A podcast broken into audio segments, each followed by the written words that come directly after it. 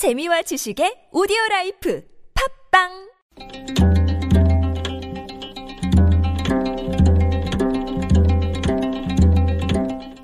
한문학자 장유승의 길에서 만난 고전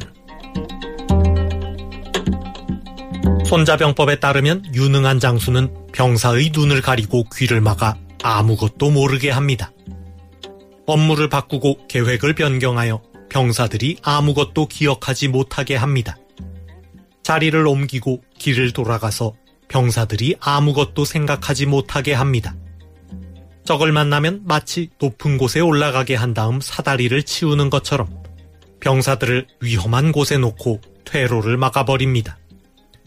그래야 병사들이 오로지 장수의 명령만 따르며 죽음을 각오하고 싸우기 때문입니다.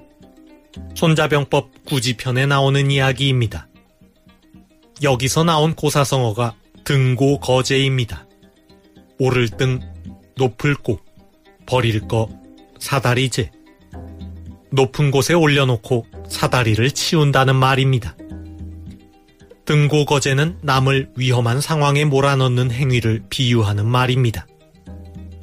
높은 곳에 올라갔는데 사다리를 치우면 내려갈 방법이 없는 것처럼 위험한 곳에 들어갔는데 퇴로를 막으면 빠져나올 길이 없습니다.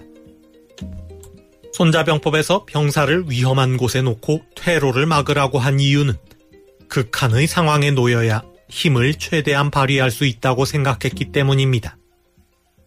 언뜻 보기에는 병사들을 죽이려는 것 같지만 사실은 살리려는 것입니다. 그런데 정말로 남을 해칠 생각으로 높은 곳에 올려놓고 사다리를 치우는 경우도 있는 모양입니다. 현 정부가 이전 정부로부터 인수인계받은 정부 기록물이 거의 없다고 합니다. 컴퓨터는 텅 비었고 남은 문서도 몇 장뿐이라는 것입니다. 엄중한 국가적 위기를 초래하고서 기록물을 없애버렸으니 남을 높은 곳에 올려놓고서 사다리를 치운 격입니다. 무엇이 두려워 기록을 없애야만 했는지 규명할 필요가 있어 보입니다.